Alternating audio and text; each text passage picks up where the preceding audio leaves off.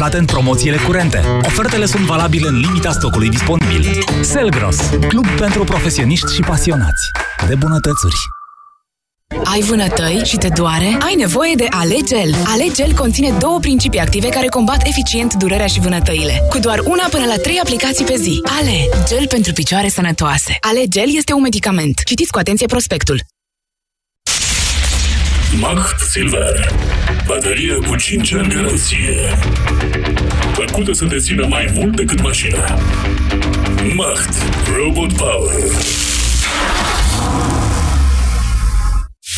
Pentru o viață sănătoasă, consumați zilnic fructe și legume.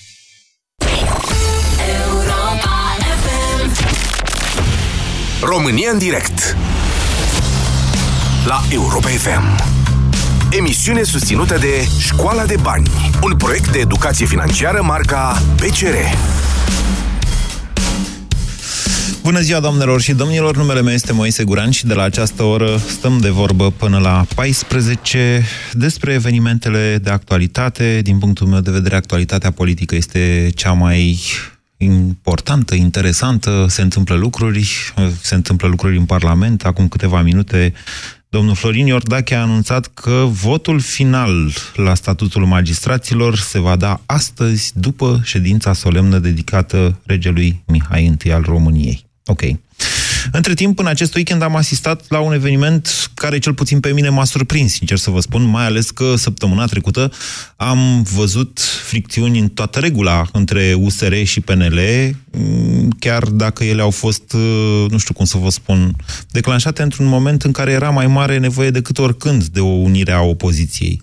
Votul pe articole, pe amendamente, exact la statutul ăsta al magistraților în care peneliștii au stat cei mai mulți dintre ei cu minți. Am comentat eu atunci că asta a scos în evidență faptul că le place ceea ce se întâmplă și că își doresc ca PSD-ul să facă ceva ce le convine și lor. În timpul ăla, useriștii au ieșit în față, au făcut scandal, au venit cu portavoci că li s-au tăiat microfoanele, au atras atenția opiniei publice. Au ieșit în stradă.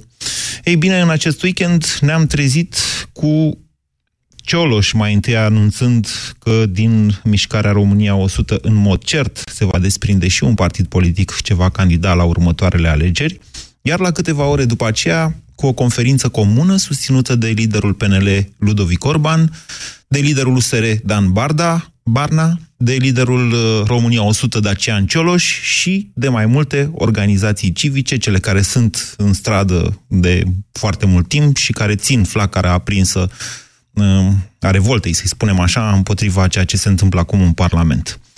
Așadar, strada s-a comentat pe această temă, strada a, reu- a, a reușit să unifice cumva opoziția. Asta nu înseamnă că incompatibilitățile dintre aceste grupări politice nu rămân. Întrebarea este cât de trainică este această reunificare. În ce măsură credeți dumneavoastră că ea face bine sau că mai degrabă face rău fiecăruia dintre actori?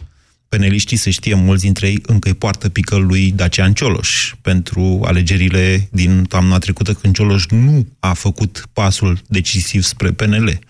În același timp, puseriștii e posibil atât cât a mai rămas din ei. Vă reamintesc că Uniunea Salvați România a trecut printr-o splitare, printr-o despărțire de liderul fondator. Uh, în același timp, puseriștii, vă spun, comentam eu, e posibil să se teamă de apariția unui nou partid care i-ar putea canibaliza electoratul, atât cât a mai rămas. În sondaje, USR-ul este în scădere după, după despărțirea uh, de liderul uh, care a înființat această formațiune. Uh, de aceea, întrebarea pentru dumneavoastră este dacă v-ați bucurat sau dacă nu v-ați bucurat văzându-i împreună, în ce măsură credeți că vor putea merge împreună, măcar în perioada acestor conflicte, uh, acestor amenințări iminente la adresa democrației din România. 0372069599 este numărul de telefon la care vă invit să sunați. Este o, așadar o emisiune de analiză politică. Analiza o faceți dumneavoastră. Eu vă ascult, vă dau legătura. Vă mai provoc din când în când. Bună ziua, Marius! Bună ziua! Vă ascultăm! Bună ziua noastră și tuturor! Uh, ca și idee principală, de bun augur, chiar de bun augur, nu mi se pare alianța sau viitoarea alianță Nu s-a formalizat nimic Care- în sensul ăsta. Adică n- nu e o alianță Da. formală. Da, da, da. În schimb de cel mai bun augur mi se pare hotărârea domnului Cioloș de a înființa un partid politic uh, prin care consider că va reuși să, să facă ceea ce își propune. Părerea mea personală este că dumnealui a reușit să facă ci- într-un an de zile ceea ce mulți nu vrea, nici nu s-au gândit să facă. Categoric a reușit și mai puțin decât s-au așteptat mulți dintre cei care și-au dorit un guvern de tehnocrați. Eu sunt unul dintre aceia. Uh, Eu, părerea mea că, într-adevăr, nu a reușit să facă prea multe, dar, uh, să, ca să fim concreți, uh, nici nu putem avea pretenții de a se face Da? foarte multe de la zero, plecând de la zero, efectiv. De ce să nu avem pretenții? Nu putem ridica pretenții în stadiul Eu actual al cred, că, țării. eu cred că putem ridica pretenții în orice stadiu. Cred că politicienii din România trebuie să se aștepte ca oamenii să le ceară lucruri. Nu ca oamenii să-i adore, să-i ridice în slăvi dintr-un motiv sau altul. Da, asta e doar părerea mea, sigur. Dumneavoastră aveți dreptul la propria noastră părere. Întrebarea în legătură cu revenirea lui Cioloș, întrebarea adevărată este în ce măsură aceasta nu este cumva tardivă după tot acest an în care România a fost totuși uh, destul de frământată. Domnul Dacian Cioloș a scris pe Facebook destul de mult în acest an, nu știu dacă e suficient. 0372069599. Șerban, bună ziua! Șerban a închis. Cristi, bună ziua! Cristi, A, bună ziua. vă ascultăm. Um, nu văd de bun augur o asociere a lui Dacian Cioloș cu PNL, pentru că PNL nu este un partid reformat pe departe, Asta e adevărat ce Uh, spuneți. mai ales având în vedere că vii dintr-un județ unde PNL-ul este puternic, județul Alba, unde la alegerile tineretului, președintele tineretului liberal s-au tras niște sfori de să te ferească Sfântul. Așa. Deci nici din urmă nu vine în PNL ceva, să zicem, palpabil. Sau... Poate fi adevărat ceea ce spuneți, dar să nu uităm totuși că PNL-ul e PNL. Are un branding, să zicem așa, de partid istoric. Are o notorietate. Atât. Cred că acolo se și oprește totul. Da, dar sunt oameni Da, care e- n-au auzit de Cioloș în- și care asociază în mod reflex opoziția cu PNL. Oameni care votează. Da, dar eu zic că, având în vedere dacă domnul Cioloș, după cum a spus, vrea să respecte niște principii, cred că o asociere acum cu PNL-ul, fără o reformare adevărată, este o greșeală. O asociere Pentru- acum, spuneți dumneavoastră. Adică să-și asocieze imaginea dânsului cu cea a PNL-ului. Păi nu avem alegere acum.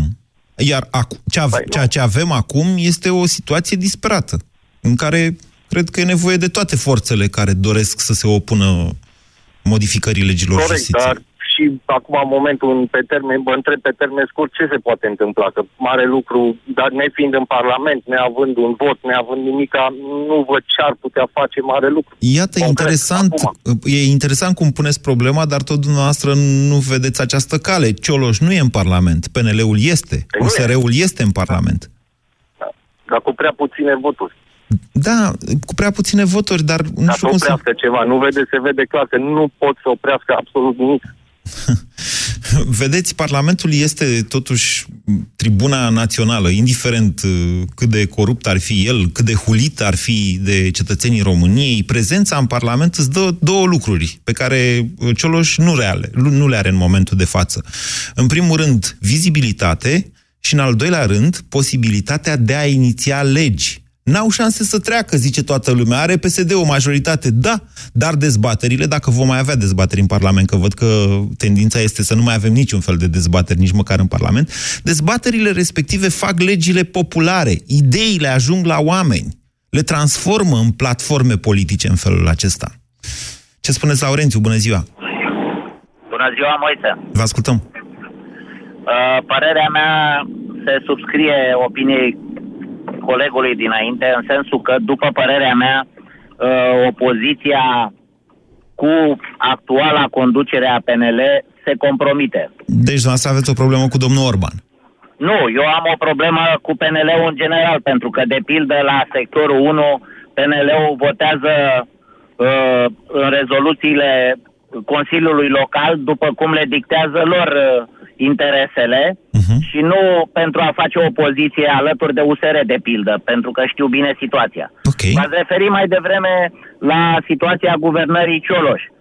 Sigur că guvernarea Cioloș a avut o șansă, Pă- părerea mea este că n-a avut o șansă completă, ci a avut o jumătate de șansă, pentru că n-a fost susținută în Parlament. Parlamentul a rămas același. Și cu ce a mers guvernarea celor în Parlament și a primit un vot negativ? Păi eh, nu prea a avut timp să se dezmeticească. Într-un an de zile Vedeți? abia, abia reușești să intri Laurențiu- în detaliile guvernării. Ok, Laurențiu, stați că nu e chiar așa. Ba chiar așa e. O, întrebarea e asta, cu ce a mers Cioloș în Parlament și a primit un vot negativ? Că dacă mergea și primea, ziceam, hm, doamne, n-au vrut ăia. Dar așa să zicem, la ce n-au vrut ăia? Că a dat niște ordonanțe de urgență. Dar probabil că ar fi fost mult mai eficient dacă mergea în Parlament, iar legile erau respinse acolo, dar ajungeau la oameni, la populație, urmau alegeri. Mă rog, E astea sunt, adevărat. sunt chestiuni care țin de strategie politică mai degrabă, nu știu dacă... Poate sunt Moise. utile pentru viitor. Spuneți. Stra- strategia politică trebuia să aibă în spate un partid. Ori să nu uităm că guvernul Cioloș a fost încropit în grabă, da? Așa cu este. contribuții PNL, PSD, uh, tacit sau uh, mai puțin tacit. Așa. Da? Deci cu oameni care oricum nu erau în primul eșalon, ci erau în eșalonul 2-3, care nu aveau experiența guvernării și, evident, după părerea mea, experiența guvernării își spune cuvântul. Da. Se vede ce face PSD-ul. Vedeți, pentru istoria că nu are... E lecția. Istoria nu, E lecția nu și e se milostivă. aplică De la început. Istoria nu e milostivă cu cei care vin nepregătiți la guvernare. Rare ori le dă șansa să se adapteze o lungă perioadă de timp în care să înțeleagă despre ce este vorba. Nu. E adevărat. Păi- Dar, repet, platforma guvernului tehnocrat Da. n-a existat. Da? Deci a fost un guvern de, uh, repet, de urgență, Da. care trebuia să preia frâiele și să ducă țara la alegeri. Ok. Practic. Ok. Da? Cum ziceți noastră? Nu putem, să le, nu putem să le cerem să aibă o platformă, cum nu putem să constatăm de pildă că USR-ul după un an și ceva încă nu are o platformă clară, politică. Începe Deci să doar aibă. că nu- Începe să nu aibă. Știți putem- care e problema USR-ului? Deci USR-ul are, mă rog, cel puțin după această despărțire de Nicușor Dan, are niște oameni care, din păcate, nu sunt foarte vizibili, căci nu sunt cunoscuți, nu au notorietate. Îi văd uneori, uneori îi mai văd și îi cunosc și eu destul de puțin și destul de greu, dar ideile lor îmi plac. Din păcate, ele nu ajung la populație. Pentru că televiziunile, posturile de știri, într-o măsură mai mică internetul, pe internet ideile circulă altfel, îi preiau pe liderii cunoscuți. Că lumea se uită la Orban, să uită la, eu uite, Iordache, Dragnea, la ăștia. Deci, în mod inevitabil, USR-ul, chiar dacă a ajuns în Parlament, nu are încă niște oameni care să fie foarte cunoscuți și la care lumea să caște gura să zică, uite-l pe ăla de la USR, oare ce mai zice? A, USR-ul are această problemă, orice partid nou are această problemă, problemă pe care nu are Cioloș după un an în care a fost la guvernare. E interesantă discuția de asta, dar vă atrag atenția că ea are tendința să se focuseze prea mult pe Dacian Cioloș. Poate că aceasta este tema zilei, nu știu. Doar vă atrag atenția. 0372069599. Flavius, bună ziua! Bună ziua, Moise. Vă ascultăm. Bună ziua celor care ne ascultă. Uh, ar fi trei paliere de discuție aici, cu fiecare dintre cele trei formațiuni, sau mă rog, o formațiune în devenire, cea a lui Dacian Cioloș. Eu cred că sunt mai multe în devenire. Eu cred că din ceea ce e în momentul de față în stradă, e imposibil să nu mai apară încă cel puțin o form- formațiune politică. Și spun asta și v-am spus de atunci, uh, de când am văzut uh, documentul trimis la Cotroceni de Inițiativa România, unde sunt niște oameni tineri cu idei, cu știință de carte, atenție, eu, vă sunt prezentați uh, la televizor cei din stradă de multe ori ca fiind legionari. Mai sunt și exaltați, dar acolo sunt oameni care au școală și care înțeleg ceea ce se întâmplă. Și de-aia vă spun că e posibil ca dacă formațiunile politice nu, nu dau un răspuns politic străzii, în mod inevitabil strada își va crea o formațiune politică care însă va trece prin aceleași furși caudine ale uh, prin care a trecut și USR, neavând notorietate de lider și așa mai departe. Foarte probabil să ai dreptate. Timpul va dovedi. Pe de altă parte, acești oameni care sunt în stradă și dintre care nu chiar de fiecare dată fac parte și eu, o să fie destul de greu de coagulat, chiar dacă există niște oameni cu știință de carte. Nu. Și foarte bine că e așa. Nu, nu, nu e adevărat. Nu, vă contrazic. Moise, Sunt ușor de Moise, coagulat cu două condiții. Una, să existe un lider și doi, să existe un steag, adică un program. Un program Sunt simplu, de acord, clar. Dar ca să fie un partid după aia, care să aibă structuri, e Da. foarte complicat A, de da, pus asta în e practică. greu. Asta e greu, da. Așa este. Asta. Deci o platformă se poate naște oricând, foarte probabil o platformă bună. Un grup de entuziaști care sunt niște lucrurile poate să existe și dacă nu sunt unii, vor fi alții. Dar transformarea într-un partid politic presupune efort lung, resurse financiare și rețea în teritoriu, ceea ce nu neapărat există. E adevărat ce spun. Gândește-te, gândește-te cât a luat USR-ul în afara orașelor mari, Da. Uh, gândește-te că din punctul meu de vedere, eu cred că Dacian Cioloș a ieșit prea târziu și nu o să aibă o rețea în spate și probabil va sfârși prin a fi absorbit ori de către USR, ori de către PNL, dar de către PNL e foarte mică șansa să se mai întâmple lucrul Deci ăsta. dumneavoastră îl vedeți pe Dacian Cioloș absorbit de USR? Exact. Cum puteți des- Exact. descrie puțin absorpția asta? Adică Uh, Eu, va fi o fuziune prin absorție. Adică de aceea Cioloș va face un partiduleț, că mai mult de atât nu va putea să facă. Așa. Și nu cred că poate altcineva. Nu cred că e vina lui.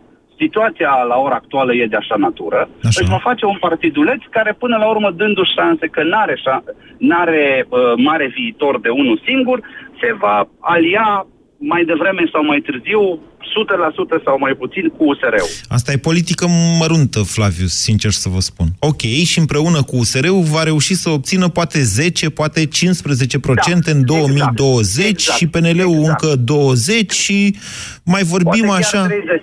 Nu mă interesează acest tip de viitor politic, sincer să vă spun. din păcate, nu văd altul în condițiile jocului actual. Un lucru însă foarte bun este faptul că acești oameni s-au pus ieri la aceeași masă. Păi stați așa Aia un pic, înseamnă stați, că stați, au- stați. Moment. Dumneavoastră ziceți, nu văd altul în condițiile jocului actual.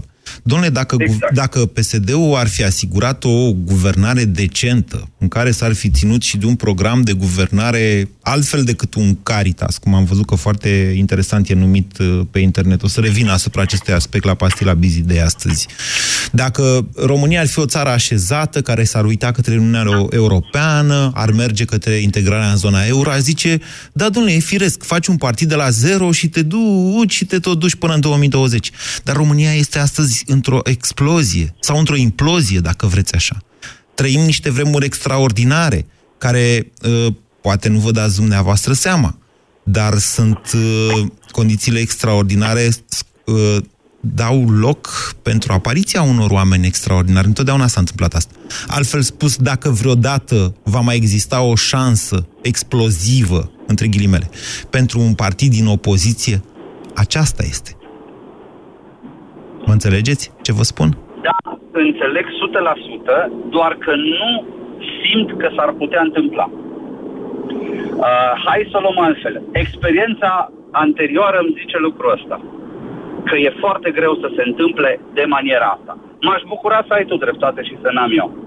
Pentru că cred că o explozie de orice natură va reuși cumva să dizloce din forța pe care PSD-o încă o are și care, din punctul meu de vedere, e toxică. Adică suntem mâncați dacă n-are loc. Sunt de acord cu dumneavoastră, Flavius, și de aceea n- nu că sunt optimist. Sper să se întâmple ceva de genul acesta, pentru că altfel intrăm într-o liniște călduță, cum îi zicea domnul Popescu, și pe termen, sau cum spunea altcineva, pe termen lung, suntem cu toții mâncați. Fac eu o parafrază, mă rog, sintagma originală era cu morți. Pe termen lung suntem cu toții morți, e logică. 0372069599. Dorin, bună ziua! Dorin? Bună ziua. Vă ascultăm. Florin. Florin, ok. Uh, din punctul meu de vedere, mișcarea asta vine puțin cam târziu din partea domnului Cioloș. Pentru că eu am mare încredere în uh, capacitatea dânsului de a închega o mișcare politică. Nu știu de ce a așteptat un an. Dar uh, alianța asta în trei mie nu spune nimic bun. Pentru că uitându-mă la PNL și la ce figuri sinistre poate să aibă în teritoriu, Da. chiar Uh, nu, nu văd de bun augur uh, alianța cu PNL-ul. Pentru că foarte ușor acum ar putea să acheseze aici și PMP-ul. De ce nu?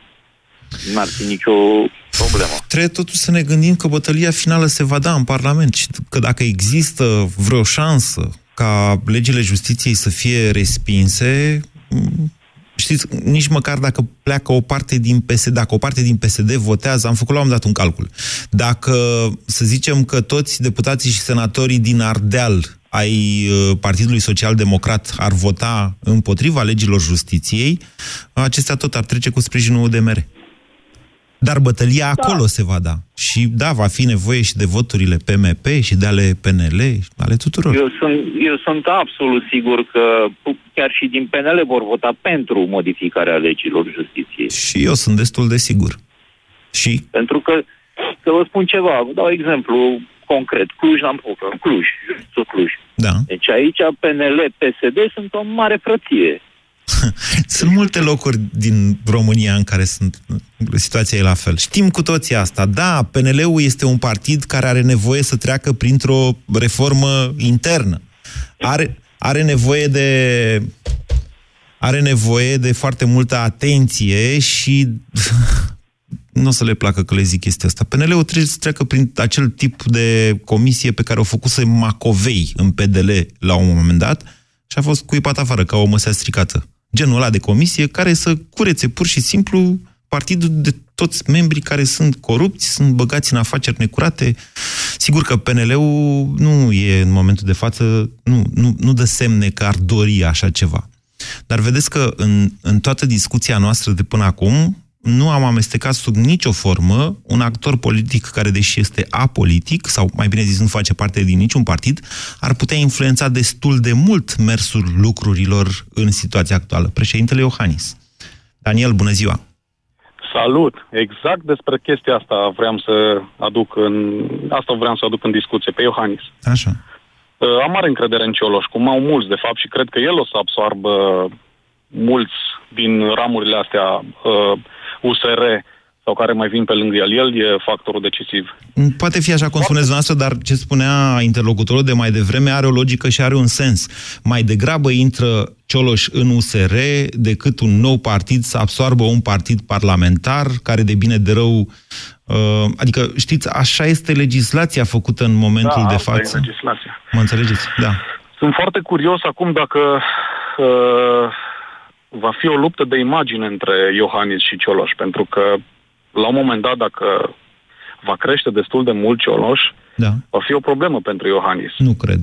Uh, dar cred că președintele se teme de acest lucru. Nu-mi dau seama. Da, se teme. Se teme. Și eu zic la fel. Și aș fi curios acum, da. în cazul în care Cioloș își va face un partid, va ieși și va avea uh, susținere și va fi foarte popular, da. Cum, cum va ieși Iohannis?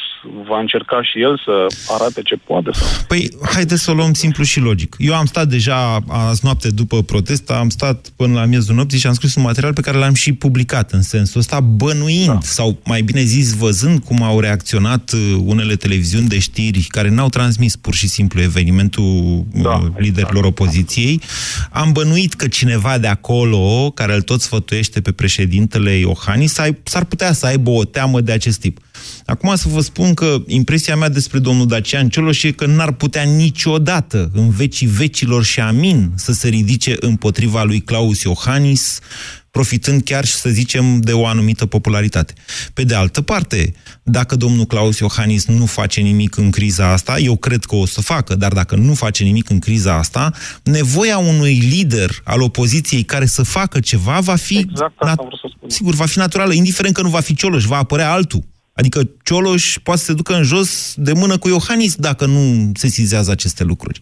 Da, exact. Asta ziceam și eu. Dacă deja e tardiv uh, uh, decizia lui Cioloș de a ieși acum, e foarte tardiv și a lui Iohannis. Ar trebui acum să facă, să iese ceva, nu știu, mama ei de Constituție, să facă, să-și pună mințile la contribuție, să o modifice odată, să scăpăm de CNA-ul ăsta care spală creiere și, și așa mai departe. De, în primul rând de uh, uh, procedurile de a înființa un partid și de alegeri uh, în două tururi și așa mai departe. Asta trebuie să spună în minte acum ăștia care au ieșit acum împreună cu Iohannis. Da. Să vedem dacă există... Vedeți, pe de altă parte, Claus Iohannis este puternic sprijinit de PNL. PNL, da. Deși, aparent, candidatul lui Iohannis, așa i s-a spus lui Bușoi, la lupta din PNL, a pierdut. În continuare, PNL-ul este partidul pe care se va sprijini cel mai probabil actualul președinte la viitoarele alegeri. Uh, o modificare de legislație electorală, nu știu cât ar fi aprobată de PNL. PNL se scaldă în același ligian electoral cu PSD-ul, ăia 40% care vin la vot. USR-ul, Cioloș se pot adresa celorlalți 60% care nu vin la vot, mai degrabă decât celor 40% care vin. Sau care n-au venit, mai bine zis. Înțelegeți ceea ce vă spun? Da, da, da, înțeleg perfect, înțeleg perfect. Numai că sunt multe, multe piedici și multe turnuri care ar putea să ajungă... Sunt de la nivelul nostru, pentru că, am spus-o și o repet, este foarte probabil ca noi, muritorii, să nu avem un tablou complet așa cum l are președintele Claus Iohannis. S-ar putea să mai existe niște rațiuni de securitate pentru care a amânat lucruri. Referendumul ăla despre care am vorbit în primăvară și pe care l-a anunțat și președintele și care nu s-a mai întâmplat niciodată. Nu știu, sunt pe un teren al speculațiilor în care nu vreau să intru, cel puțin nu la această această emisiune ca să nu vă mănânc dumneavoastră din timpul de emisie. Uh, citiți pe blog ce am scris dacă doriți asta, dar categoric de la uh, înălțimea președintelui lucrurile se văd altfel decât se văd de la nivelul nostru. România în direct la Europa FM. Te ascultăm. 0372069599. Haideți să revenim la discuția despre opoziție. Cum o vedeți? Lucian, bună ziua! Bună ziua, Moise! Vă ascultăm. Uh, eu văd această alianță această uniune a opoziției foarte posibilă. Foarte posibilă, ca dovadă și faptul că ieri s-a făcut primul pas, adică lucrurile astea nu sunt întâmplătoare. Cu siguranță s-au discutat înainte, s-a, s-a ajuns la Eu cred că s-ar fi aflat. Eu cred că aș fi aflat dacă ar fi discutat înainte. Eu nu am aflat nimic până ieri. Vă mărturisesc cu toată rușinea de jurnalist bătrân că până ieri nu am aflat că va avea loc această conferință. Și, Eu sunt, sper... și cred că nu a fost pregătită înainte. Eu sper totuși că opoziția actuală nu dă dovadă de asemenea amatorism. Uh, să nu discute înainte să nu negocieze. Uh, să negocieze ce? Ce să negocieze? Bun, ei, totuși, nu, atenție, nu e nimic de negociat în momentul de față. În momentul de față este vorba de un singur, un singur lucru și asta au proclamat toți acolo. Sprijinirea protestelor pentru oprirea masacrării justiției. Punct. Ce să mai negociez la asta? Bun, eu cred că este începutul a ceva mai mare. Ia, Asta ce? este părerea mea. Vă rog. Al, în sine, al, al unei alianțe între, deocamdată între două partide și un om, pentru că România 100 ca și partid, sau cum se va numi el, nu există momentan, Ei, de Dacian Cioloș. De stați, stați, moment. Partidul România, de fapt înțeleg că nu se va numi România 100, ci se va numi Partidul România Europeană. Bun, Am auzit sună bine. Eu, da. În contextul actual okay. sună bine România Europeană. Dar, dincolo de asta, să știți că ei, cei de la Mișcarea România 100, spun că au folosit acest an să se organizeze că au zeci de mii de oameni care au lucrat până acum la programe și că în momentul în care vor ieși public cu ele, vor rupe gura târgului. Nu pot să-i contrazic, nici nu pot să vă confirm că e așa sau că nu e așa. Bun. Da, așa este cu siguranță. Se lucrează și mulți oameni lucrează acolo. Dintre toți acei mulți oameni, noi am auzit și știm doar de Dacian Cioloș, bine, și de Dragoș Păslaru, am mai auzit, am mai auzit și alții, dar e clar că liderul este Dacian Cioloș. Și uh, cred că este acel lider de care opoziția are nevoie în acest moment. Pentru că opoziția în acest moment, uh, atât că vorbim de PNL cât și de USR, Așa. duce lipsă de un leadership real și cu impact puternic la public. Categoric, ne... între, între Ludovic Orban și Dan Barna, Cioloș e avantajat de notorietate, dar și de statut mă gândesc. Deci uh, vă dau dreptate din punctul ăsta de vedere, dar până la un punct. Cioloș fiind singurul care nu are parlamentari în momentul de față. Într-adevăr, dar faptul că partidele care au parlamentari, și Așa. totuși la PNL vorbim de 20 la sută la ultimele alegeri, că real probabil PNL-ul este mai sus. Uh, dar faptul că Sau aceste partide care au Da. Eu cred că mai spus. Uh, care au parlamentari și au venit uh, lângă Dacian Cioloș, știind probabil și ei că, uh, aici mă refer la lideri, că Dacian Cioloș, în momentul ăsta cel puțin, uh, are o imagine mai bună decât ei, este mai puternic și cam toată lumea îl vede liderul acestei alianțe sau Nu Uniunea sunt sigur că Opoziției. toată lumea îl vede liderul acestei alianțe. Uite, hai să vă pun o întrebare despre Dacian Cioloș, Da. pe care mulți și-o pun. Mai ales după faptul că în acesta nu a avut o prezență foarte concretă în evenimentele din România. Nu cumva e cam ezitant? Ia, răspundeți dumneavoastră la această Nu. întrebare. Uh, nu consider că este ezitant. Consider doar că se pregătește foarte bine. Și Ok. cred că așteaptă momente Dacian Cioloș. Ok. Uh, în mod normal, partide de genul ăsta, uh, care, să zici că apar așa din senin și au uh, rezultate foarte bune, trebuie să apară în momente mai apropiate de alegeri. Așa cum a apărut și USR-ul. Este clar că USR-ul a Nu ținut sunt convins că e așa. Toată lumea face ce spuneți dumneavoastră. Eu cred că aceasta e o strategie greșită. Eu, Bun. eu, Moise, eu, Guran, sunt sătul de opoziție care stă patru ani și urlă așteptând să urle de multe ori foarte ipocrit, așteptând ca celălalt, adversarul politic, să se ducă în jos. Eu vreau partide de opoziție care să vină cu legi în Parlament, care să vină cu programe, care să vină cu măsuri, da, care n-au șanse să treacă, e adevărat, n-au șanse să treacă. Dar vreau să văd activitate parlamentară în favoarea României de la opoziție. Deci acest tip de logică pe care dumneavoastră ați expus-o și care probabil că o împărtășește 90 sau 99% din clasa politică din România, din punctul meu de vedere, este depășită și contraproductivă pentru națiunea noastră. O avea ea uh, vreo logică electorală, habar n-am, o fi bună din punct de vedere electoral, eu, Guran, nu mai vreau așa ceva în România. L-ai tăiat? Bun, revenind la întrebarea Da, dumneavoastră, uh, cred că nu este ezitant, nu cred că este ezitant Dacian Cioloș, cred că se pregătește temeinic, uh, așa cum uh, mi s-a părut că în întreaga lui carieră a făcut-o uh, și va construi ceva, ceva serios și durabil. Acum, în încheiere, aș vrea să m, vă atrag atenția sau să aduc a- atenția spre o, una, o parte din declarația de ieri a, a lui Dacian Cioloș, uh, din evenimentul de dimineață, Așa. din evenimentul platformei România 100, uh, și a spus că e clar că se va naște un partid politic din această mișcare și acest partid politic va fi pregătit să candideze la viitoarele alegeri oricând vor fi acestea. Da. A lăsat, spuneți, sugerați că a lăsat da. loc pentru situația unor anticipate. Asta Da. spuneți. Și aici dumneavoastră. cred că este de fapt cheia. Adică eu așa văd. Uh, s-ar putea să nu mai să nu să fie să apară acum acest partid pentru că este, există o posibilitate de anticipate. Deci, la fel, ceea ce spuneam mai devreme, ar fi o, o formațiune care se naște aproape de alegeri. Iată, interesant, uh, interesant analiza dumneavoastră, Lucian. Uh, Mă iertați că eu rămân uh, la ale mele. Uneori sunt uh, exagerat de idealist, îmi spun și prietenii în chestiunea asta. Ceea ce privește interesul național, prefer să rămân așa, vă spun sincer. Și pentru că sunt jurnalist și pentru că eu chiar cred sincer că opoziția trebuie să miște, să miște și ea ceva concret pentru țară. Uitați-vă ce se întâmplă la nemți când au reușit să facă un guvern și și-au dat seama că dreapta și și-au dat seama, până la urmă, stânga, da?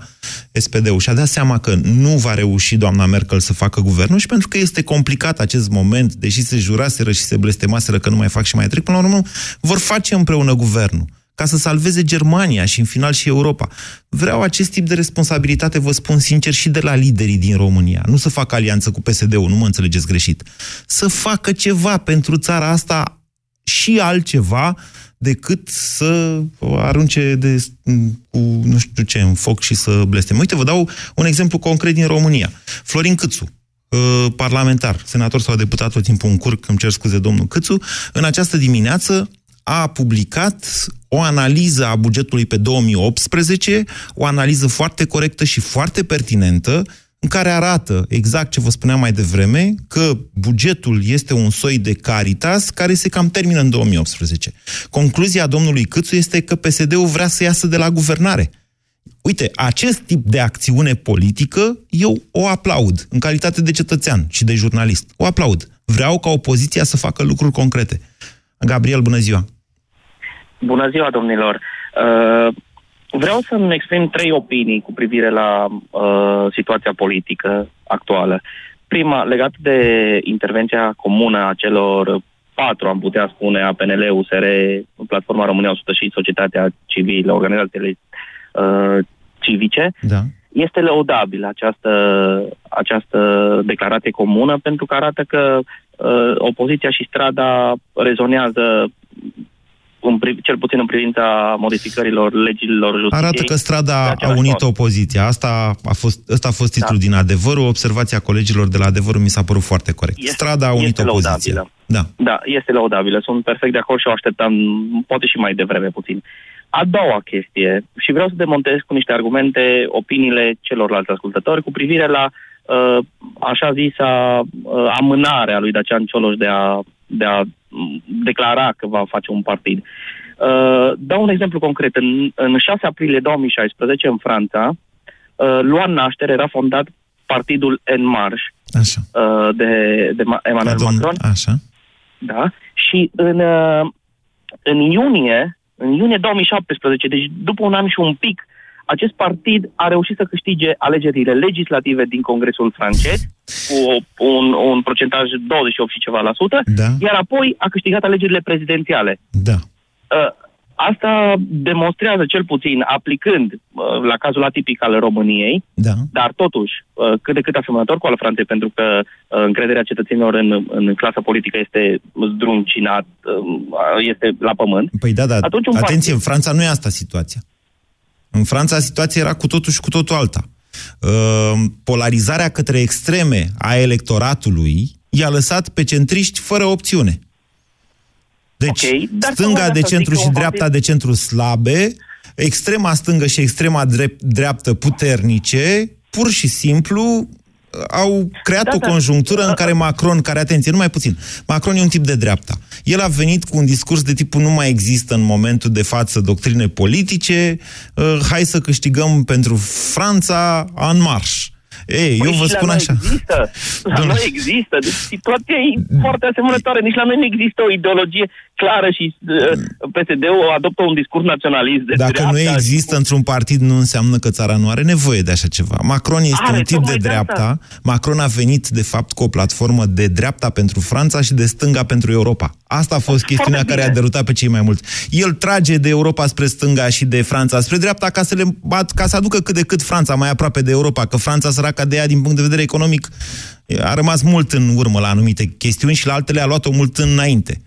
Același lucru se poate aplica și în țară, de a zic că există argumente pe care cred că mizează. Cel puțin USR a mizat pe acest argument. Întâlnirea la Timișoara USR-ului, uh, tocmai acest lucru a vrut să-l facă, să s-a întâlnit cu reprezentanții în marș. Asta nu știu când a fost asta. Dar eu cred că din contră. Eu cred că din contră.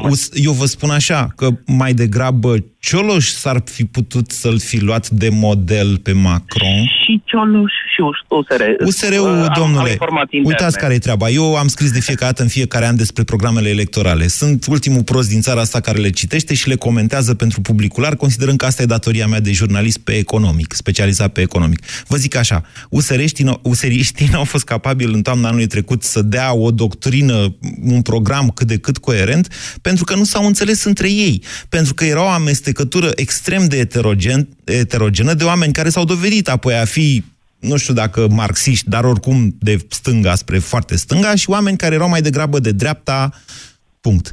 Asta a fost okay, și dacă problema OSR-ului. A treia, a treia opinie, am spus da. primele două, și a treia opinie referitor la capacitatea uh, lui Cioloș uh, și a opoziției, chiar a opoziției PNL-USR, de a genera un curent de simpatie în societate este una foarte mare, pentru că bazinul electoral al celor nereprezentați este enorm, 60%. Dacă am avea alegeri săptămâna viitoare, poate. Noi însă săptămâna uh... viitoare, pe noi săptămâna viitoare ne paște o cădere, o înfrângere națională, dincolo de care s-ar putea ca oamenii să devină și mai dezinteresați de politică. Dar ar putea exista opțiunea alegerilor anticipate și în momentul ăla va fi decisivă uh, Alegerile anticipate, PNL. alegerile anticipate nu se vor produce în România decât într-o situație de mare revoltă populară, în care inclusiv parlamentarii uh, vor fi speriați și vor accepta această cale pentru păstrarea cadrului constituțional, adică să nu mai ajungem la revoluții violente, să știți. Deci aceea este situația în care foarte probabil uh, președintele ar putea declanșa procedura alegerilor anticipate cu sprijinul sau, nu știu dacă complicitatea e cel mai bun cuvânt, dar este nevoie totuși de sprijinul Parlamentului pentru a putea face, uh, pen, pentru dizolvarea Parlamentului și pentru organizarea de la alegeri anticipate. Eu nu-mi doresc ca România să ajungă acolo. În același timp, sigur, este o modalitate prevăzută de Constituție pentru salvarea țării noastre. Deci trebuie, trebuie să vorbim despre asta, că deja se strigă tot mai des. Și aseară am auzit în stradă, am auzit și la televizor de prin județe astfel de scandări. Mai am un minut. Radu, bună ziua! Radu? Cine e? Oana?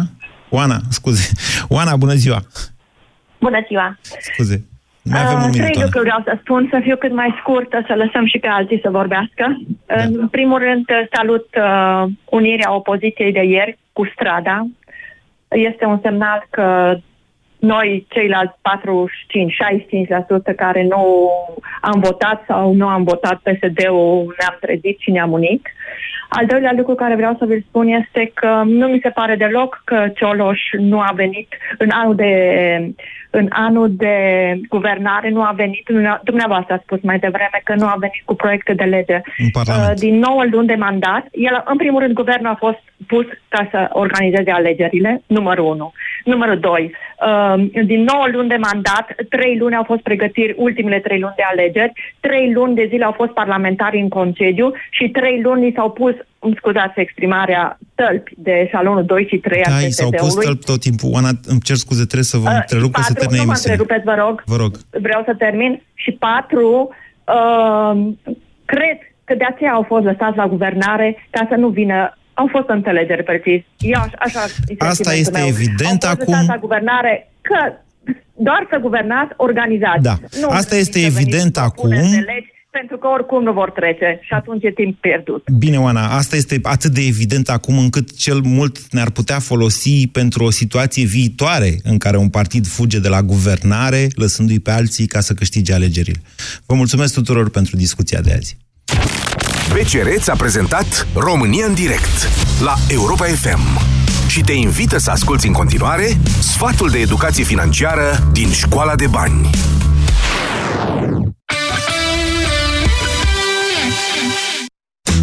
Se spune că banii n-aduc fericirea, însă unele cheltuieli neprevăzute, neacoperite de economii, te pot stresa cu adevărat. S-ar putea să te confrunți cu pierderea locului de muncă. E important să economisești din timp și să ai un fond de rezervă pentru astfel de situații neplăcute. Un alt risc sunt dobânzile. Cele variabile îți afectează costurile pentru creditul pe care ți l-ai asumat. E mai avantajos pentru tine să alegi un împrumut cu dobândă fixă și să eviți astfel costurile suplimentare. Mai sunt și riscurile privind lichiditățile. Unele economii sau investiții pot oferi câștiguri potențiale mai mari, însă s-ar putea să fie mai greu să transforme aceste câștiguri în bani sau să vinzi fără a suferi pierderi însemnate. Prin urmare, informează-te și fii foarte atent în ce decizi să-ți investești bani. Europa FM, pe aceeași frecvență cu tine.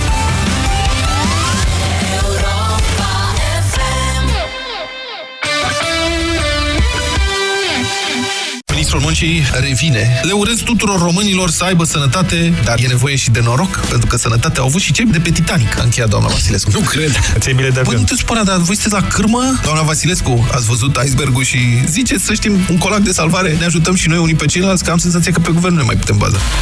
Deșteptarea cu Vlad Petreanu și George Zafiu. De luni până vineri, de la 7 dimineața, la Europa FM. Exact așa mi-am luat și eu, doar că mai ieftin. Fără teamă că ai ratat cea mai bună ofertă. Dacă găsești găsești în altă parte mai ieftin, plătind de două ori diferența.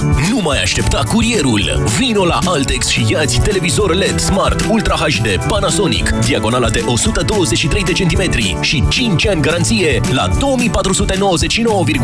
lei. Altex. De două ori diferența la toate produsele. Detalii în regulament. Mai știi când ne gândeam cum o să fie la pensie, te trezești când vrei, mă rog, la șase, mergi la piață, mai plimbi nepoții în parc, nu se poate mai bine de atât. Ba, se poate. Cum așa? De n-ar fi constipația asta, parcă mă încetinește. Nu ți-a spus medicul de Dufalac Fruit? Dufalac Fruit, laxativ eficient cu efect prebiotic, ajută la restabilirea ritmului fiziologic al colonului. Acționează delicat și are o aromă plăcută de prune, fiind potrivit pentru întreaga familie și pentru bunici. Dufalac Fruit. Poți uita de constipație. Acesta este un medicament. Citiți cu atenție prospectul. Dacă simți miros de gaz